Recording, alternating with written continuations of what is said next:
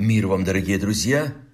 Езекия, сын нечестивого царя Ахаза, начинает свое царствование с возобновления богослужения, забытого при его отце. Он понимает, что народу Господнему необходимо пробуждение.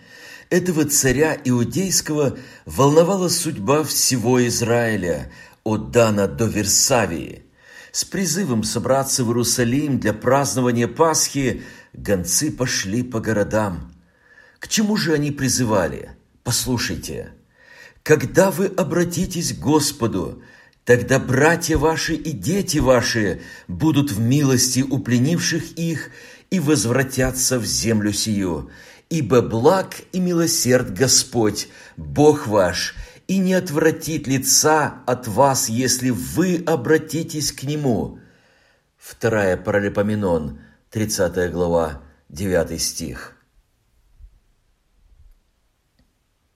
В послании Езекии заключен призыв к обращению. Бог милостив, Он простит. Что же еще произойдет? Ваши родные будут в милости у пленивших, и те отпустят их. Поразительно! Результатом обращения к Господу будет не только восстановление моих отношений с Ним, но и решение моих проблем. Оказывается, проблема пленения израильтян ассирийцами вырастала из проблемы духовной запущенности уцелевших. Дорогие, мы с вами молимся о покаянии родных и близких, а нужно молиться о нашем собственном покаянии. Для Господа ничего не стоит решить наши проблемы, но Ему понадобятся огромные усилия, чтобы достигнуть нашего сердца. Что касается эффективного воспитания детей, то и здесь действует тот же принцип.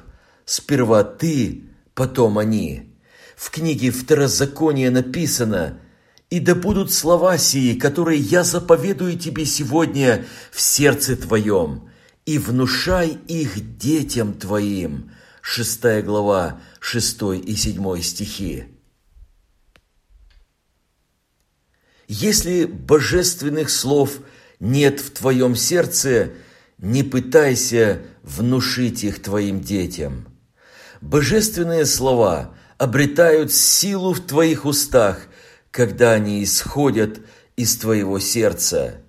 Возлюбленные, мы с вами привыкаем к благодати Божией, принимая ее в качестве нашего собственного внутреннего состояния. Однако благодать Божия неустанно трудится над тем, чтобы наше состояние становилось похожим на нее.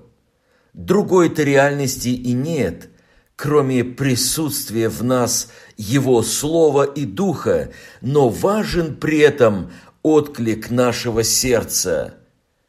Проблем в мире нет.